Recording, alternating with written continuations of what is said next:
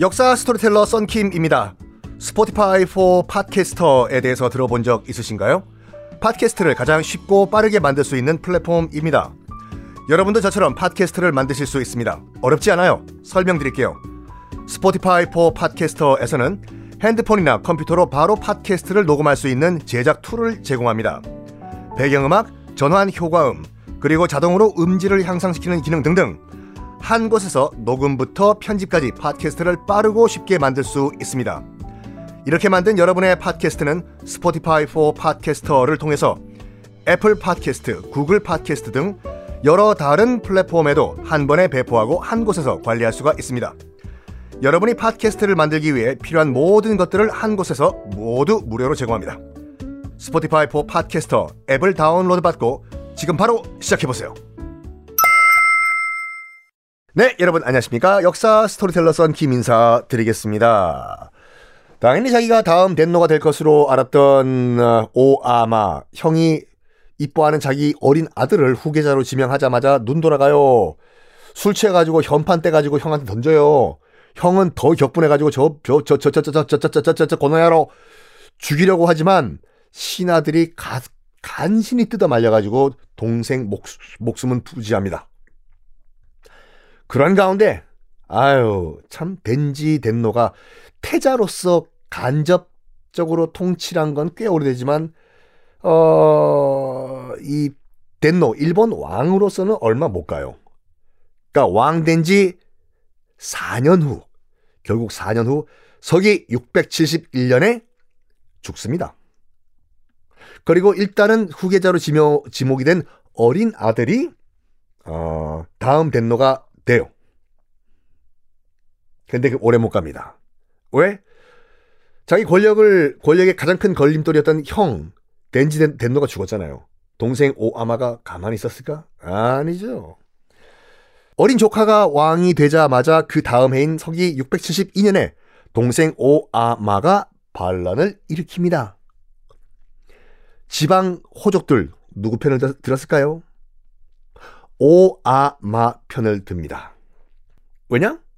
어, 고 지금 그 현직 꼬마 왕은 지방 호족들을 그렇게 괴롭혔던 덴지덴노의 아들이잖아요. 그러니까 친아들보다는 약간 멀리 떨어진 동생이 그나마 낫다라고 판단을 했어요. 자, 어린 덴노. 어린 덴노 치열하게 삼촌과 싸웁니다. 치열하게 반격을 하지만 결국에는 어린 덴노가 패전을 하고 말아요. 아, 우리 삼촌 너무한 거 아니야? 그리고 스스로 목숨을 끊습니다. 이게 나중에 어, 이 역사가들은 일본 역사가들은 뭐라고 얘기하냐면 소가노 이루카 그러니까 소가 가문의 저주라고 얘기를 해요. 덴지 덴노가 덴지 태자했을 때 소가 가문들 싹 다 멸족시켜 버렸잖아요. 등에 칼 꽂아 가지고 백제 사신들 와가지고 국서 읽고 있는 동안에 문 닫아다 버리고 칼 꽂아 칼 꽂아서 죽이지 않습니까? 그래서 소가 가문의 저주다. 아버지 죽고 다음 어린 왕까지 스스로 목숨을 끊게 만들었다. 어쨌든 이제 어린 덴노가 스스로 목숨을 끊었습니다. 그리고 그 바로 다음 해인 서기 673년에 동생 오아마가 새 덴노로 즉위를 합니다. 덴무 덴노 뭐 안 외우셔도 돼요. 덴무 덴노로 즉위를 합니다. 이게 그 일본 역사에서는 임신년에 일어난 난이라고 해서 임신의 난이라고 하는데 일본 그 고대사의 가장 큰 정변 구테타였어요.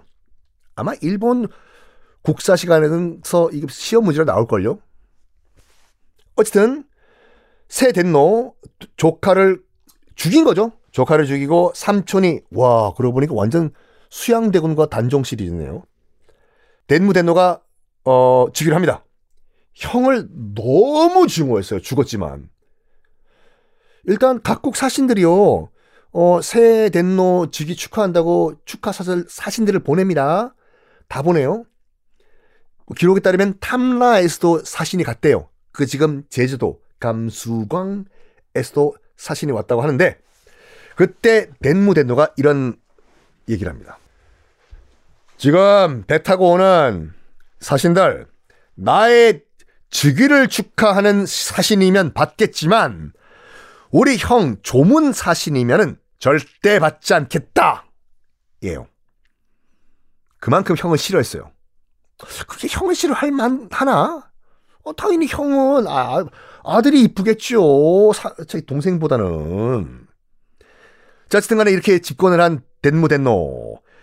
덴노. 일본 왕의 지위를 강화하기 위해서 뭘 활용을 하냐? 신도. 일본 전통 원시 종교. 이거를 국교로 만들어버려요. 음. 왜? 덴노를 신으로 만들기 위해서.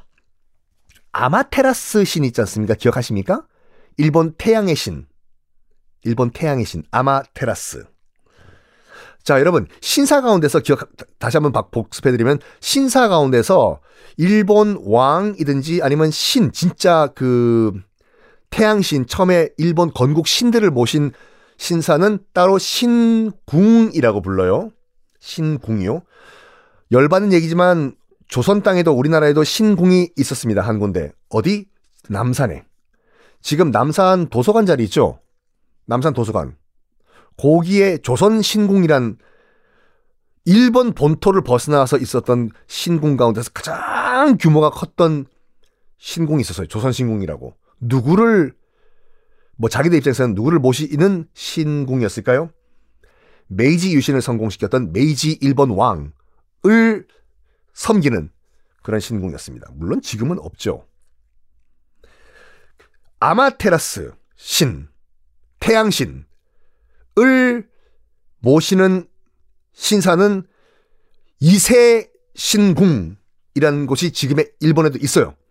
일본의 모든 신궁 가운데서 가장 중요한 신궁이에요. 이세 신궁이요. 일본 건국신을 모시는 신궁인데 안 중요하겠습니까? 예전에 그 이, 태평양 전쟁 때 미군이 협박한 것 중에 하나가 이거라니까요. 빨리 항복 안 하면 핵폭탄 이세 신궁 위에 투하해 버리겠다고. 그것까지는 못했어요 미국이요. 그거 하면은 일본 한 마지막 한 놈까지 끝까지 저항한다고 해서. 하여간 어 이때 덴모 덴노 때 신도를 일본의 국교로 만들기 위해서 아마테라스 신을 이때 공식적으로 나라의 신, 국신으로 공식화를 합니다. 그리고 신도를 나라의 종교, 국교로 만들어요. 그리고 아마테라스를 앞으로도 쭉 연결될 덴노의 조상신으로 공식화합니다. 거의 뭐 김일성 신격화가 여기서 요때 공식적으로 이루어진 거예요. 요때 덴무 덴노 때싹 다. 그래서 일본 역사를 공부하시는 분들은 요때를요 신화가 역사가 됐다라고 얘기를 해요. 신화가 역사가 됐다. 그렇죠. 아마테라스는 시, 신화 속의 인물이잖아요. 근데 이게 역사가 되면서 이제 애매모호해진 거예요. 지금 일본 왕이 될 때 상징으로 세 가지의 신기한 물건을 받는다고 말씀드렸지 않습니까? 그 옥구슬, 그 다음에 거울, 그 다음에 칼. 삼종 신기라고. 이게 아마테라스가 지상으로 내려가는 자기의 손자 니니기한테 준 거거든요. 우리야 단군이 그뭐 단군이 뭘 단군이 옥구슬을 남긴 게 지금 국립중앙박물관에 있다고 하면 누가 믿겠어 이걸요. 근데 아유 여기는 다음 시간에 할게요.